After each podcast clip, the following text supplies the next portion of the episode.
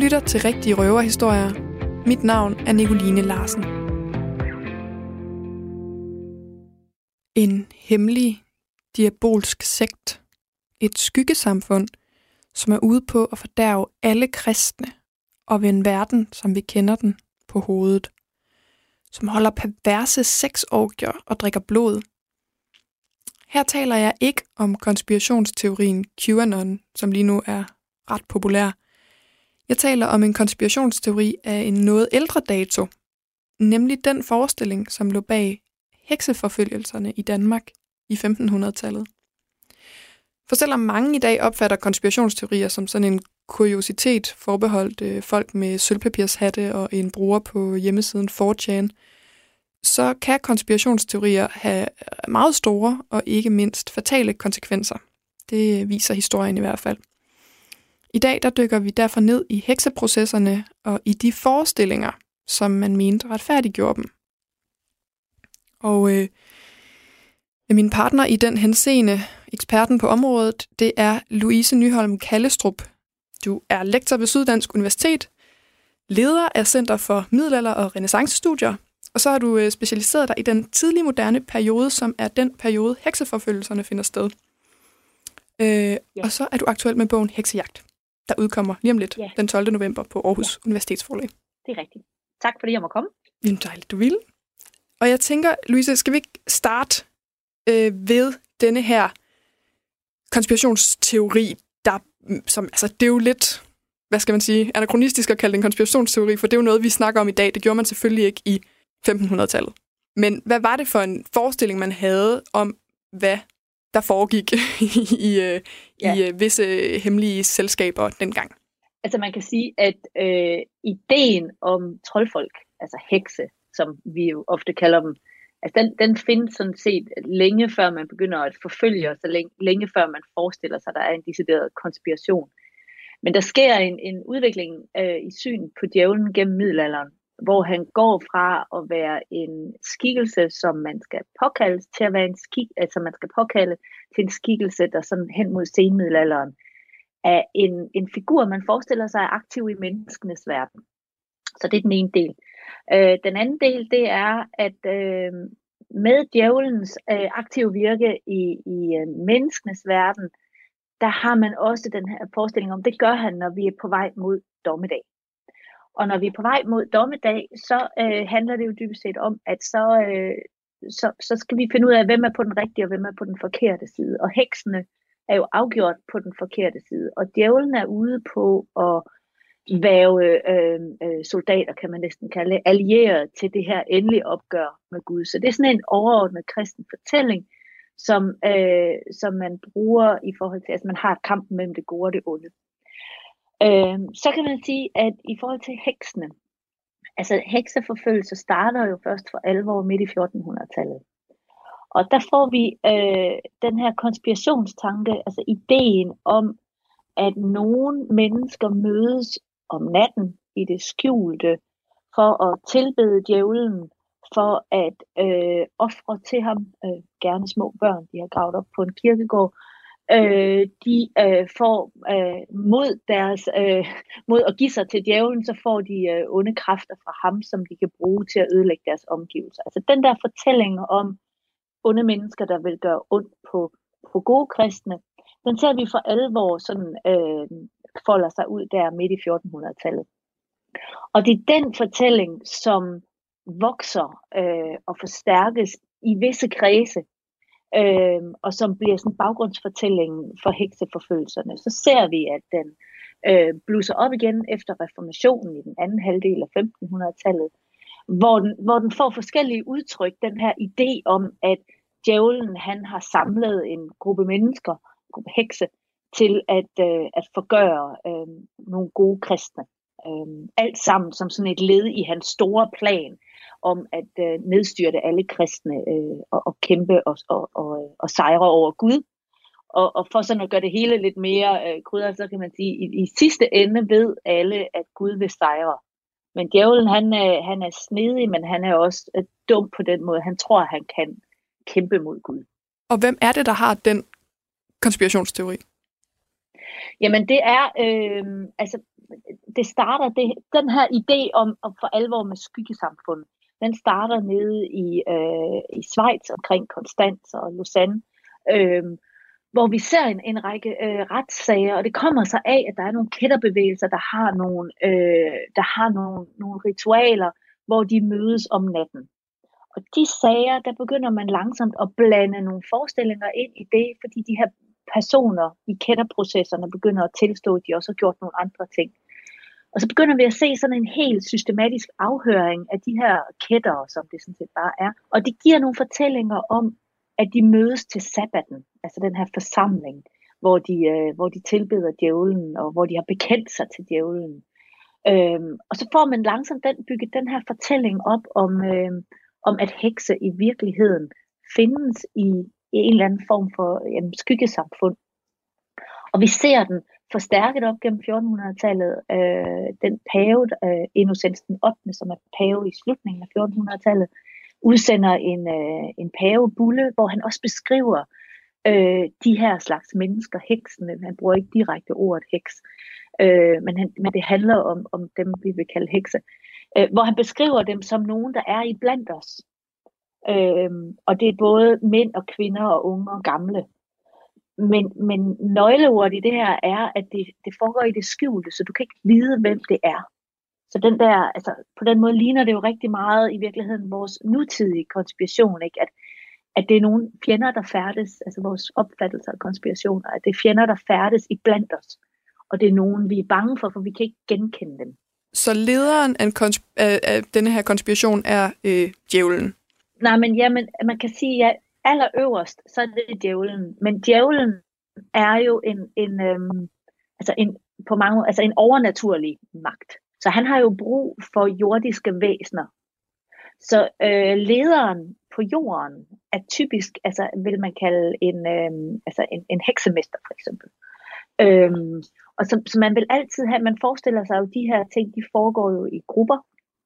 Og så vil der altid være en leder. I, i, i de danske trolddomssager, der hedder det en trolddomsrude.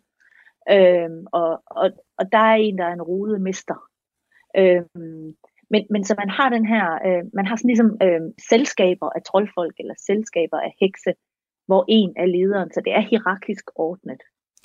Så, så øh, man har allerøverst jævn, så kommer trolddomsroden, som har en eller anden gruppe omkring sig. En rode er en gruppe. Roden, okay, hvad hed... Øh, så det var en heksemester, der har en trolddomsrode. Ja. Og den her øh, trolddomsrode, de, de lystrer så heksemesterens befalinger. Ja. Og, og det er jo så sådan menige troldfolk. Menige troldfolk. Og det, som de har som overordnet arbejdsopgave fået af djævlen, det er at hvad destabilisere eller få folk til at tro på djævlen. Hvad, hvad, hvad skal de helt lavpraktisk gøre? De skal forvolde skade. Øhm, så de skal, øh, og de skal tjene djævlen. Og det eneste, at djævlen er ude på, det er at ødelægge alle kristne. Altså, så den del er sådan set ret enkel. Øhm, og hvis han kan narre nogen til at komme over på sin side, så ødelægger han dem jo også, fordi at, at hvis du bekender dig til djævlen, så er du jo dømt til evighed i fortabelse. Altså, øh, fordi at, at, der, at man har i den her kristne grundfortælling, efter dommedag, der kommer evigheden. Og, og evigheden kan du enten tilbringe i paradis eller i helvede. Så hvis du bekender dig til djævlen, så kan du være helt sikker på, at du kommer til at, at bruge evigheden i helvede. Så alle de her hekse, de vil, de vil naturligt, altså det ligger simpelthen i, i, i logikken, at øh, de vil naturligvis skulle tilbringe deres efterliv i helvede. Men, men djævlen er snedig, og djævlen lokker. Så han, så han forsøger jo at snøre folk til at, at komme over på sin side. Øhm, og når han så har folk på sin side, så bruger han dem til at være, altså så, så skal han have dem til at være syndige, fordi på den måde, så, så bespotter de jo Gud. Øhm, og en af de værste måder er jo så selvfølgelig ved at praktisere trolddom. Fordi der bekender du dig eksplicit til djævlen, altså det vil sige, du vender Gud ryggen, og så, øh, så forvolder du skade på andre gode kristne. Laver en form for sabotage. Det kan man godt kalde det, ja. Det kan man faktisk godt kalde det. Og, og lad os se på, hvad der så findes af eksempler, altså hvor man har synes man kunne se beviser for sin øh, konspirationsteori. Hvor er et godt sted at starte? Jamen, der hvor jeg starter i bogen er jo i, øh, i 1589. Og man, altså nu, hvis vi skal starte i Danmarks historie, så er det et rigtig godt sted at starte. Mm. Fordi der, øh, der skal den øh, danske prinsesse Anna øh, giftes med den skotske konge Jakob den 6. Og der er Christian den 4. endnu ikke kronet som konge. Men det bliver han, øh, det bliver han øh, en, en 6-7 år senere, så han er sådan en, han er sådan en teenage-dreng. Øhm, det, der så, så sker i den her, det er, at da Anna skal til Skotland, så sejler øh, det store følge ud med, med flådens øh, mægtigste øh, admiral og, og de fineste adelige. Og det, det er et stort følge, og vi har nogle beskrivelser af, hvordan de står ved Øresund og betragter de her store skibe, der sejler ud gennem Øresund. Øh, men de når ikke ret langt. Faktisk allerede inden de skal afsted, så begynder der at ske ulykker. Og der er en, en budsmand, der kommer af dage, og det fortsætter de her ulykker. Øhm, der er flere øh, øh, bådsmænd, der, øh, en der bliver mast, og en der kommer til skade, fordi han bliver, øh, der er en kanon, der går af, og en der bliver mast med to skibe. Og, og så begynder der at ramme stormvær. Så den her, sådan, øh, altså da de sådan forsøger at krydse Nordsøen, og de må gå tilbage i havn i, øh, i Oslo. Øhm, og man prøver flere omgange at, at krydse Nordsøen uden held, fordi de bliver hver gang slået tilbage af, af storme. Og ret hurtigt så starter der en fortælling om, at, øh, at de her storme er unaturligt stærke. Og den skotske konge, han øh, får så øh, besked om, at de kan ikke krydse Nordsøen, så han rejser øh, til, til Norge, og så bliver de gift der, og så tager de så til København, hvor de er øh, vinteren over. Og så begynder de her øh, fortællinger om, at at bide sig fast med, at de der storme, de var også unaturligt øh, stærke, og, øh, og det, det kunne ikke passe, at det var naturlige storme. Og så er det så praktisk, var jeg lige ved at sige, at der sidder en troldkone dømt for trolddom øh, i spjældet i øh, København, og hun sidder og venter på sin henrettelse. Og hun, efter et besøg fra tre præster, kommer pludselig, og der skulle man have haft mine gåsøjne, i tanke om, at hun måske i virkeligheden med sit selskab af troldfolk er den, der har forgjort kongens skibe. Altså at det i virkeligheden er en, øh, en trolddomsrode, altså eller en gruppe af hekse øh, på lidt mere nutidigt dansk, som, øh, som har nedkastet de her storme for at, øh, for at korrumpere kongen. Både den danske konge og den danske prinsesse og den skotske konge. Så den her idé om, at der har været igen det her, det her sådan, selskab af, af, af personer, som i det skjulte har forsøgt at, at ødelægge de andre. Altså igen den her ideen om, om konspiration, den diabolske konspiration. Og det var jo øhm. også øh, meget belejligt, kunne jeg læse i din bog, øh, at der lige sad den her kvinde og øh, kunne huske det her, fordi det tog jo ligesom fokus væk fra, fra de her to mænd i flåden, som måske ja. havde ansvaret for, at det hele gik galt. Lige præcis. Altså, der er øh, den øverste kommanderende i flåden, øh, Admiral Munk, Øh, det er jo et frygteligt øh, ærestab for ham, at han ikke kan føre prinsessen sikkert til Skotland. Så han går jo til angreb på øh, rentemesteren Valkendorf, altså det er sådan, øh, nutiden, eller datidens øh, finansminister. Øh, og de to, de ryger i totterne på hinanden om, hvis skyld det er. Fordi at øh, Munk siger, jamen hvis du havde givet mig nogle flere penge til at udstyre de her skibe til at klare det hårde vejr, så var det her ikke sket.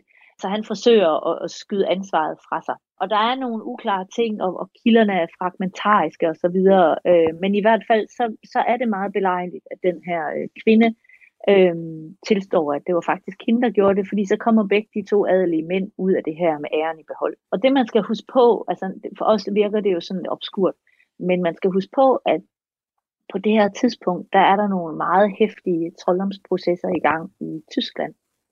Og på, og på det her tidspunkt, der får Danmark rigtig meget af sin viden udefra fra Tyskland.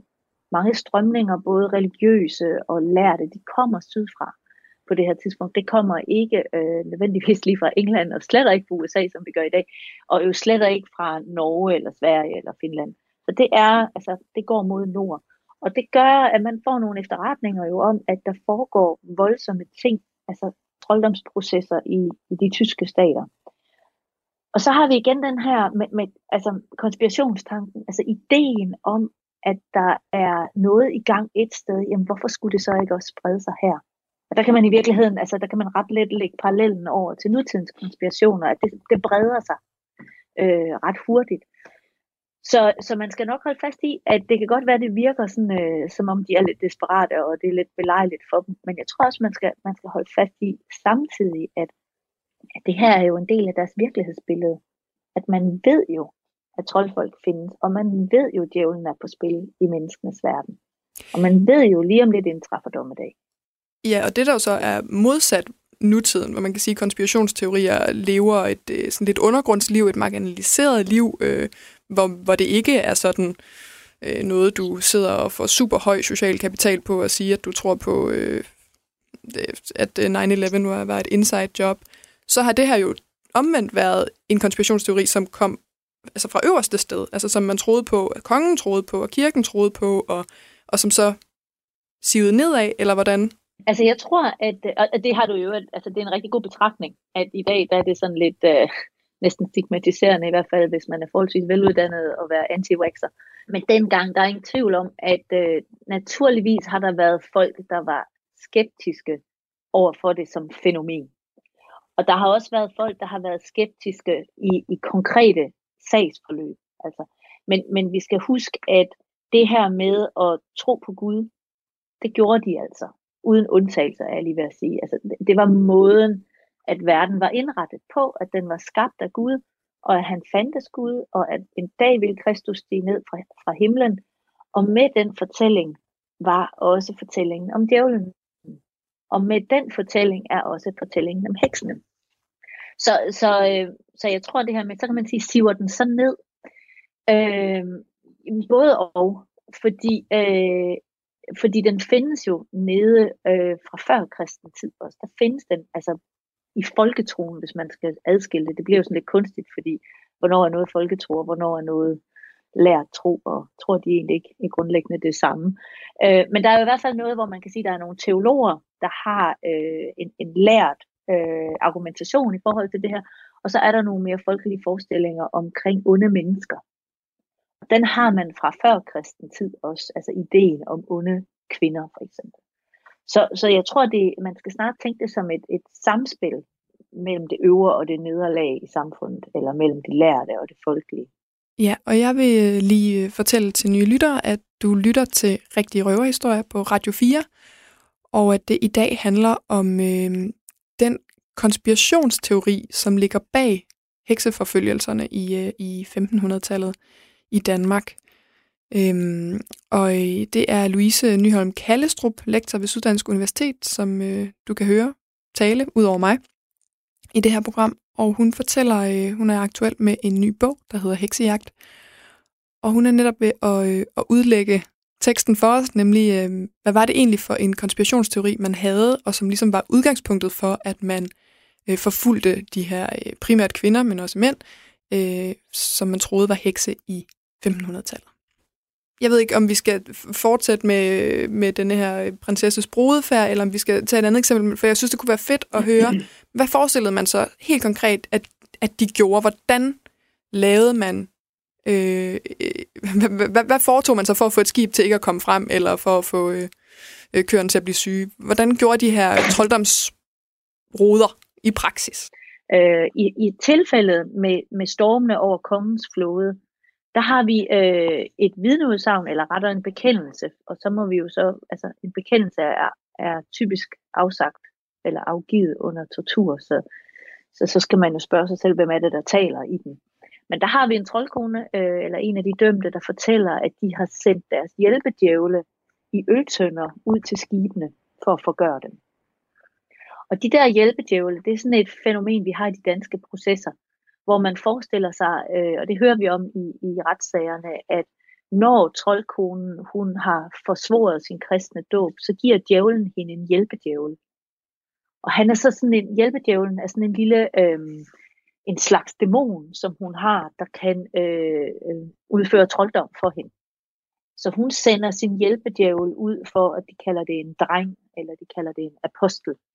Øh, hun sender sin, sin, de kalder det i de her sager for hendes apostel, øh, sender ham ud for at forgøre skibene. Og så hører vi ikke nærmere, øh, hvad de gør, men der ligger det så implicit i det, at det er ham, der klarer det.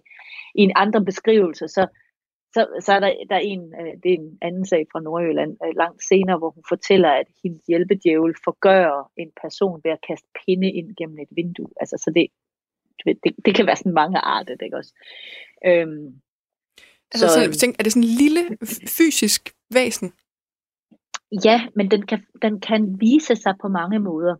Den kan vise sig som en ung, smuk mand, og den kan vise sig som en hare, og den kan vise sig som en høne, og den kan vise sig som, øh, som en lille sort øh, tingest med stigende øjne, er der en, der en, en retssag, altså. Og som, øh, som sætter ild til ting og sådan noget. Altså, du ved, at, med den der lille sorte ting i den, den konkrete sag, der, altså der tænker jeg altid på det der, øh, der er sådan en i mumitrollene, der er sådan en lille sort, jeg tror den hedder stikdyr, mm, eller sådan noget. Mm. Men altså, så de kan vise sig på forskellige måder, de her.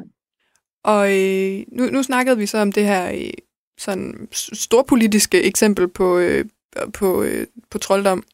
Øh, hvor mange endte med at øh, lade livet i, øh, i den sag egentlig? Ja, altså øh, i, i Danmark, øh, de, den danske del af de her sager, og den her konspiration, eller frygten for kons- den her diabolske konspiration, den udvikler sig jo ganske hæftigt, men i Danmark, der bliver der øh, i hvert fald henrettet 13 mennesker efter den her forgørelse af kongens flåde. Men øh, Anna skal jo giftes med den skotske konge, og han, øh, Jakob den 6., og han øh, får jo de her efterretninger. Øh, sagerne øh, galopperer jo for alvor afsted i Danmark, efter Jakob den 6. og Anna er taget til Skotland. Og, øh, og så er der pludselig nogle, øh, nogle mennesker i Skotland, der begynder at indrømme at have været i ledtog med nogle danske troldfolk. Så det her, det øh, breder sig som en steppebrand i, øh, øh, omkring Edinburgh. Og der er mere end 70 personer, der bliver øh, anklaget der. Øh, og, og Jacob den 6., han er jo, altså der kan man virkelig tale om forestillingen om den diabolske konspiration, fordi han mener jo selv, at han er en så gudfrygtig konge, altså så god en kristen konge, så derfor vil han være særlig udsat over for djævlen, fordi djævlen går altid efter de bedste kristne, eller de mest kristne. Så det bliver ligesom hans logik i, hvorfor at øh, konspirationen særligt er ude efter ham, og, og endnu mere i virkeligheden end hans danske svår, øh, hvor det kun var 13, der, der røg. Og djævlen går bare efter de bedste kristne, fordi han er, fordi han er fræk, og vil, I hvert fald, synes, det er sejre at tage de gode. Er logik, ikke? Ja, okay. øhm, han, han havde en, øh, en, øh, en ikke mild grad af paranoia, som udvikler sig over årene. Øh, men det her, det ligger jo så i begyndelsen af det. Men han, han er utrolig bange for trolddom. Det er Christian Piersen set også. Men, men Jacob den 6. er øh, i den grad, og han er også en meget lært mand, og han skriver faktisk et, øh, en, en teologisk, eller en, en demonologisk, tror jeg, man vil kalde det. Han er ikke teolog, men en demonologisk afhandling om, øh, om trolddom øh, og, og, og forfølgelser, øh, hvor han ligesom retfærdiggør det her, at, øh, forklare, hvorfor at, at djævlen særligt er ude efter ham. Ja. Så det er sådan en, mild grad af, af storhedsvandvid, kan man også øh. Det er jo set så. Ja, ja, det er det jo. Og der er også en, et fint link mellem paranoia og konspirationsteori. Men, lige, øh, lige præcis, lige præcis. Lad os, øh, lad os se, hvordan... Øh, fordi nu, nu sagde jeg før, at det her er jo et stort politisk eksempel.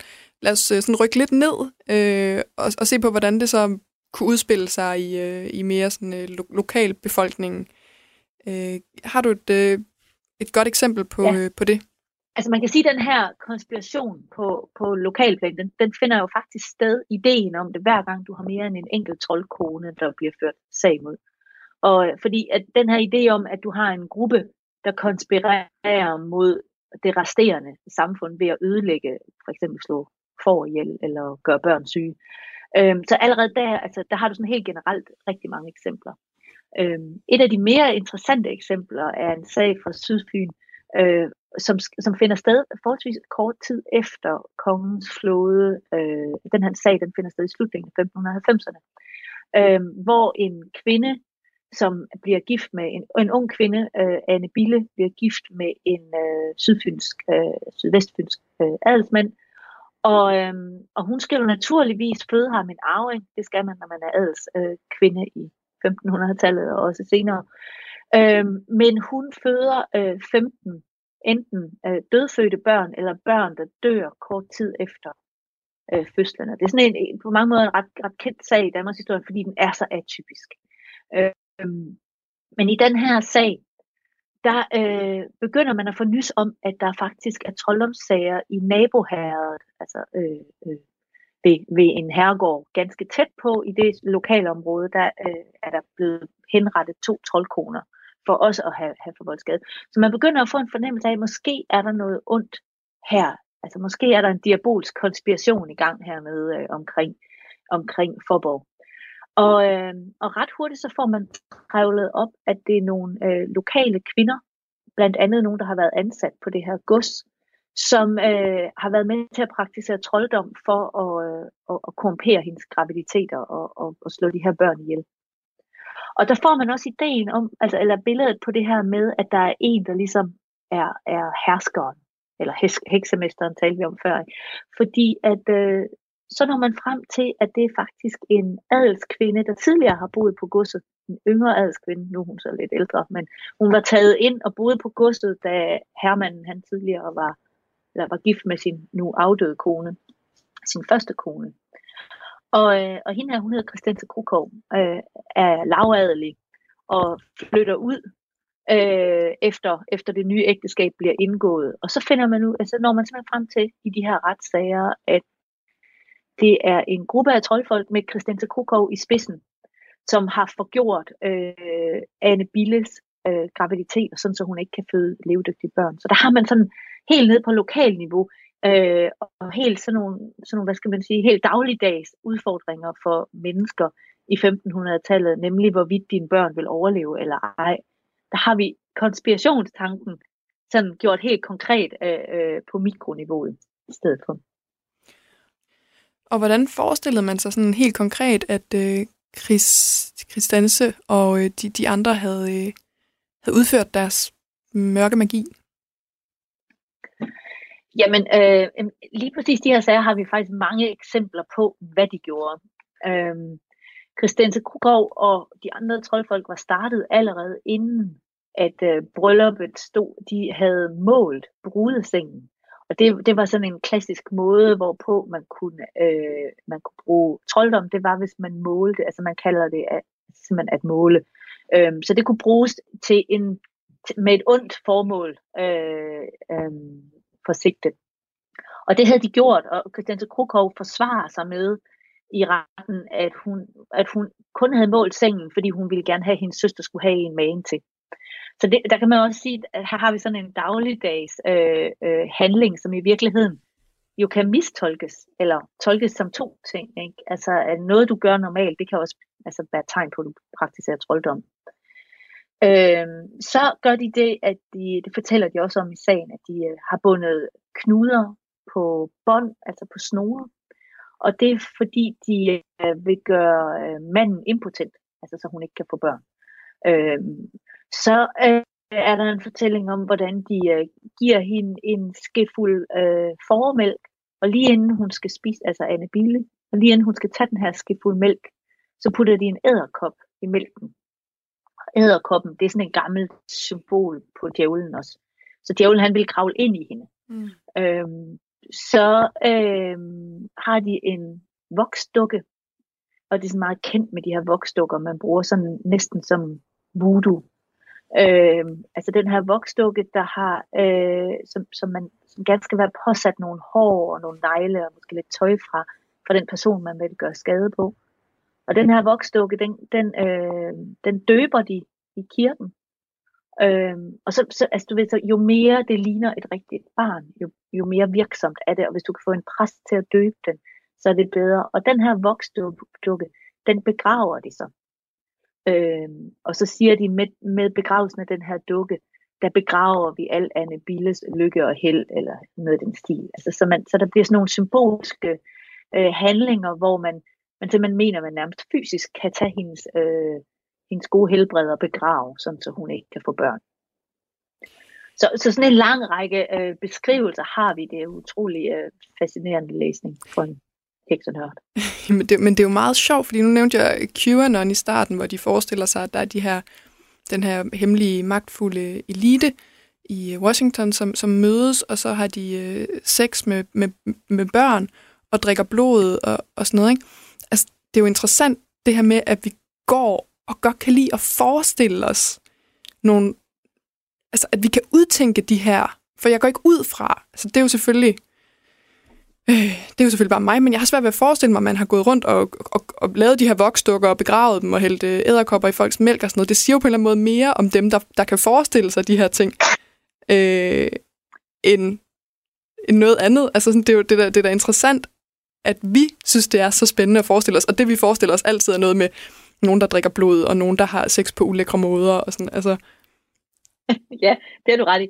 Jeg tror, øh, altså, jeg tror jo, at de har gjort det her. Det er ikke sikkert, at de har gjort det i den pågældende sag. Men de har jo haft nogle fortællinger om, at det her, øh, det, var, det virkede. Så, øh, så jeg tror, der er, blevet, der er blevet gjort rigtig meget af det her. Øh, det er klart, de, de har ikke mødtes og haft sex med djævlen, som de bliver beskyldt for, fordi altså, eller, nu alt er jo relativt, ikke også? Men i hvert fald du og jeg vil ret hurtigt blive enige om, at det kan ikke lade sig gøre. Ikke? Men, men de kan jo sagtens have gravet børn op fra en kirkegård. Øhm, og, tror du, de har de gjort det? Have mødtes. Ja, det tror jeg, de har gjort. Men jeg tror ikke nødvendigvis, at de her, altså nede, nu, nu er der ikke nogen beskyldninger om det i den her konkrete sag, men jeg er ret sikker på, at der er nogen, der har praktiseret alle de her ritualer. Men jeg tror ikke, det er praktiseret i det omfang, som konspirationen ligesom indikerer, altså konspirationsfrygten.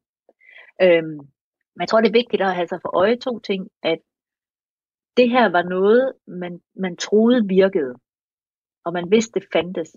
Og det var noget, rigtig, rigtig mange for guds skyld ikke vil rode sig ind i, fordi, fordi det var noget diabolsk, og det var noget, man ikke rørte ved. Og så tror jeg, at det er vigtigt også at huske, altså, og på den måde, så var der rigtig mange af de anklager, som førte til heksebål, som jo intet havde på sig.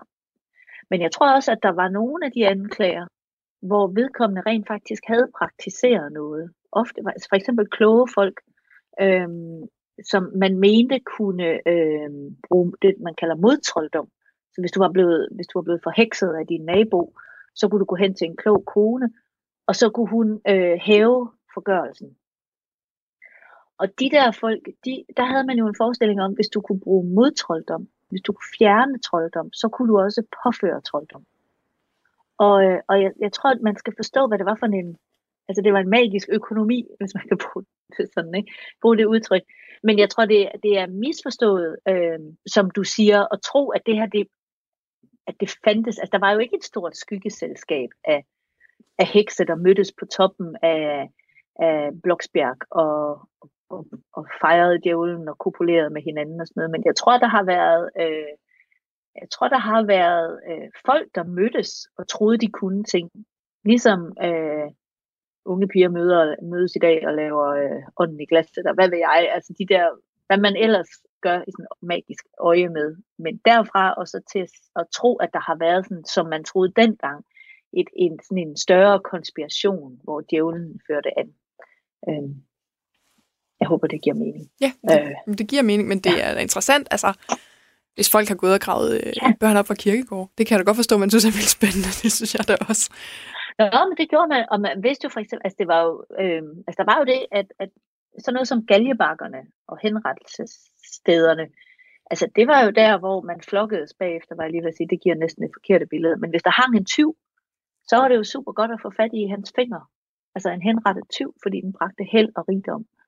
Øh, altså, så der var sådan alle mulige overtroiske for, øh, ritualer forbundet med det her, øh, med, med livet. Øh, og, og, og det var jo både noget farligt, og det var bestemt ikke noget alle ture, men de her 20 fingre var jo noget, man så, altså det kunne man jo nærmest handle med.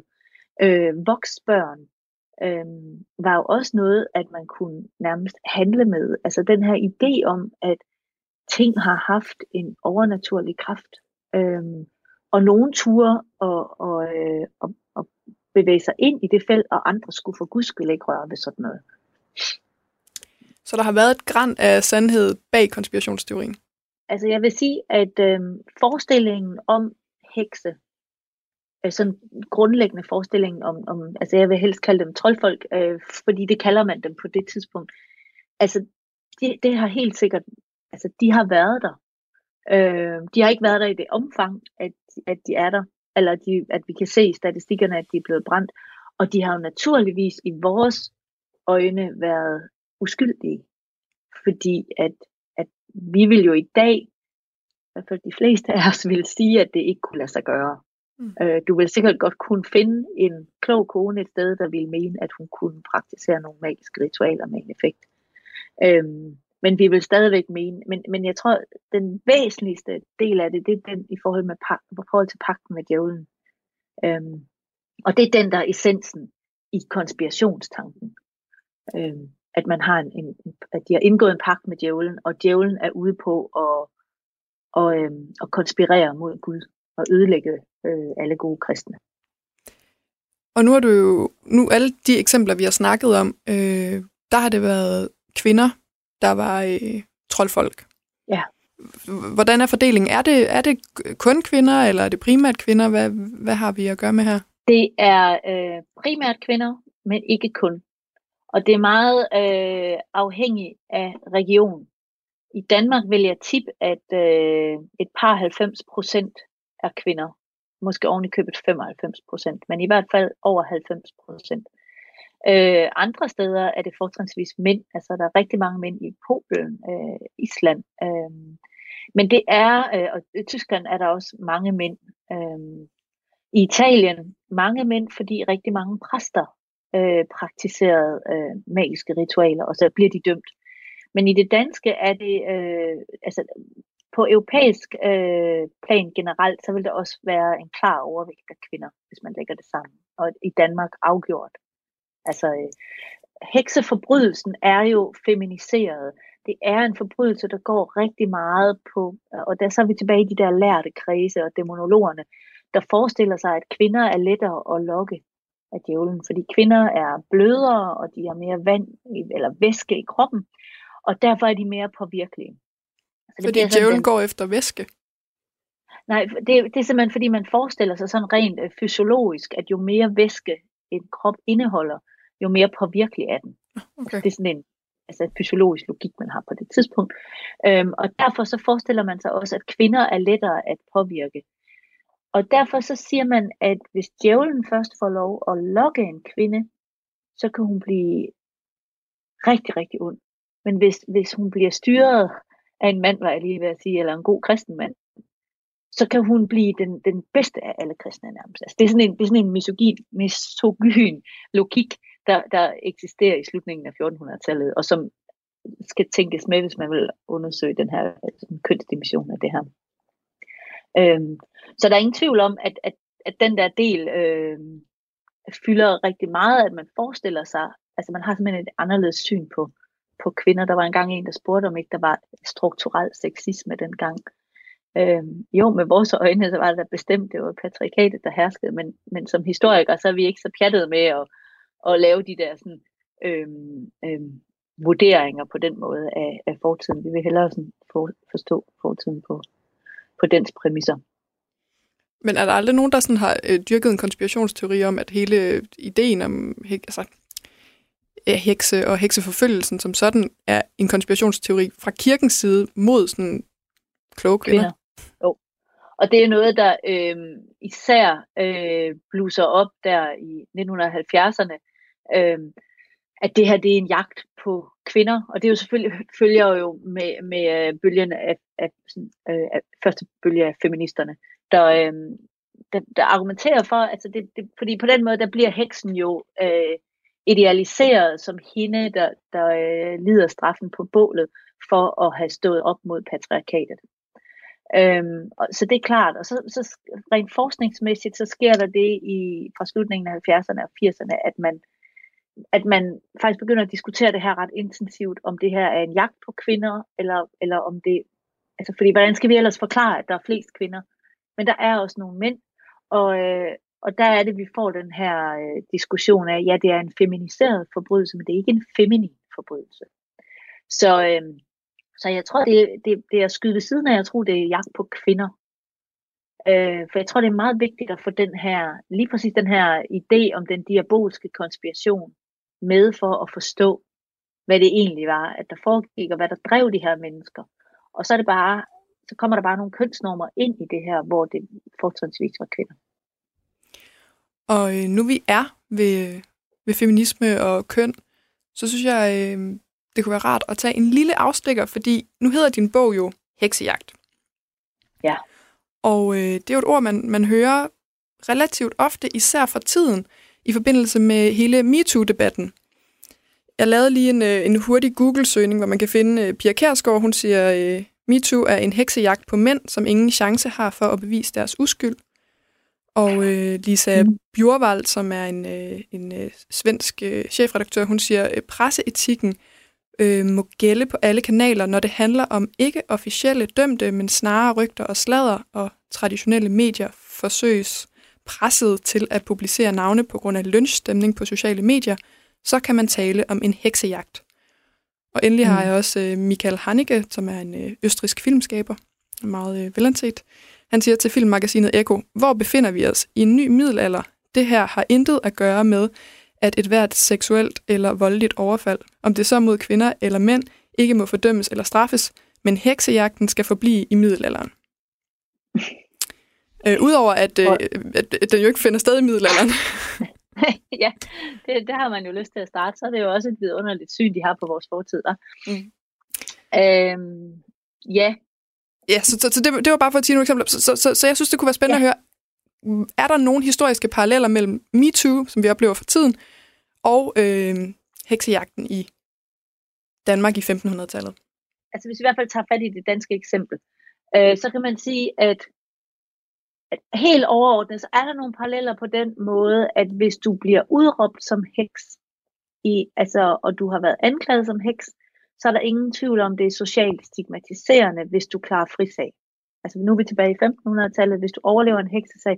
Vi ved ikke, hvad der sker med de her mennesker, men vi kan levende i et samfund, der er bygget op omkring ære og ærlighed, som, som det helt centrale for, hvordan fællesskabet vurderer dig så er der ingen tvivl om, at hvis du har været anklaget som heks, at så, det, så går du ikke bare ud og genoptager dit liv, så har det nogle ekstreme øh, sociale konsekvenser.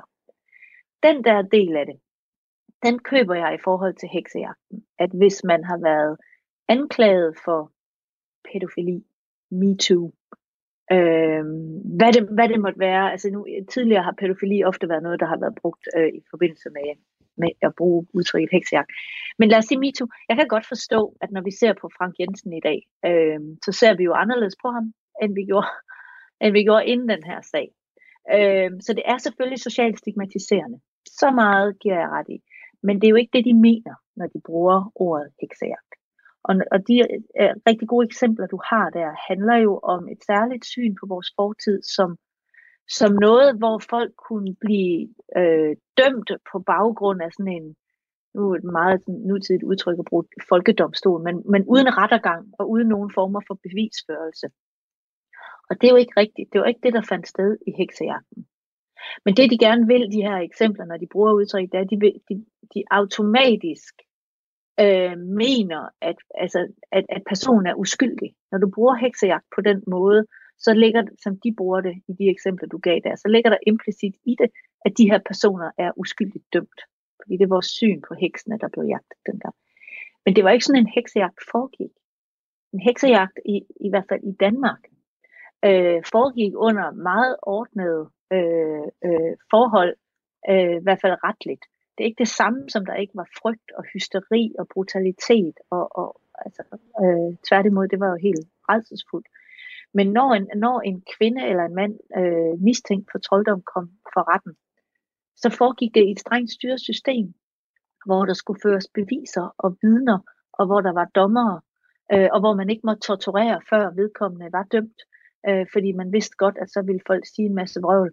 Øh, så, så det der med at, at sætte heksejagt lige noget, hvor der ikke var, var rettergang, og hvor der ikke var bevisførelse, det stemmer i hvert fald ikke med de danske heksejagter. Øh, men så ved jeg godt, at der, øh, hvis man tager til Nigeria i dag, eller Papua Ny Guinea, så forekommer der jo heksejagter i den forstand, som, som, øh, altså, som, det, som det bruges, det udtryk i, i de eksempler, du gav før. Altså uskyldige øh, børn, der bliver udstødt og, og, og dømt eller henrettet uden nogen former for rettergang.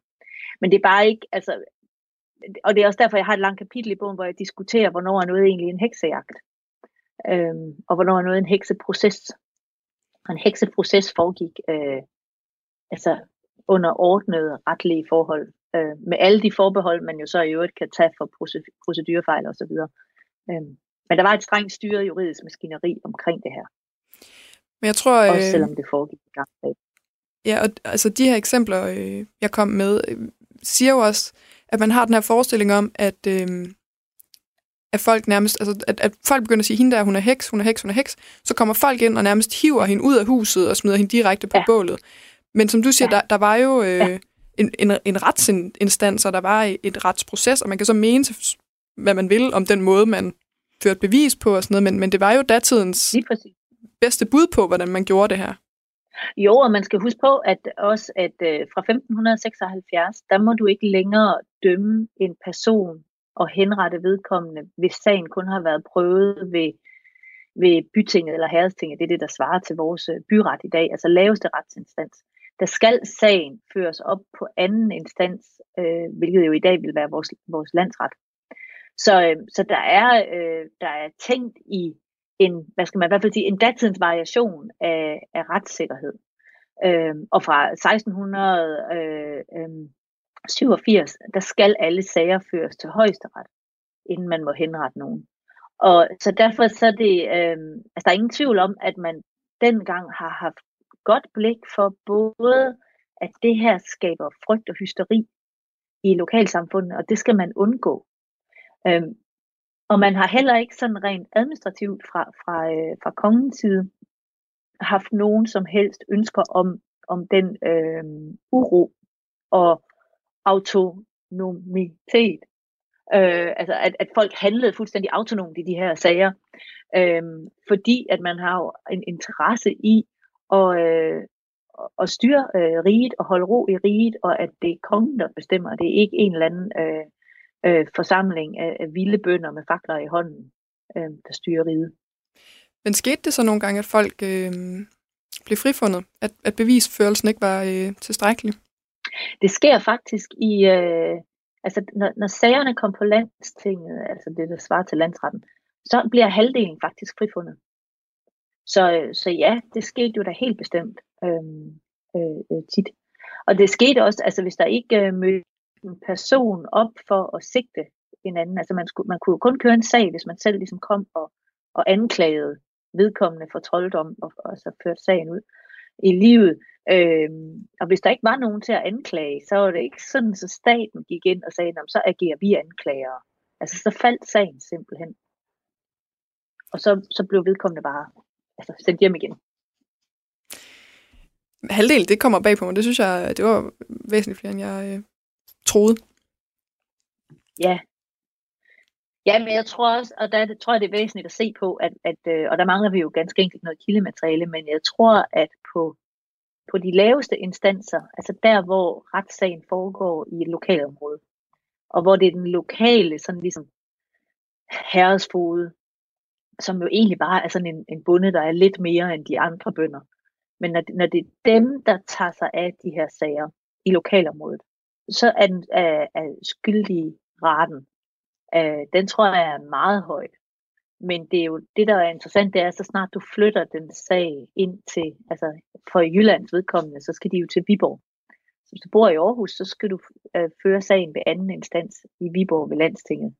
Der sidder nogle andre dommere, der jo ikke kender til de lokale øh, skamysler i et sovn, og, øh, og er ligeglade med, hvem der vender med hvem og ikke kender til det i forvejen, så får du de her uvildige dommer, og derfor øh, så får du en anden type øh, retssag der. Louise Nyholm Kallestrup, ja. lektor ved Syddansk Universitet og leder af Center for Middelalder og Renaissancestudier.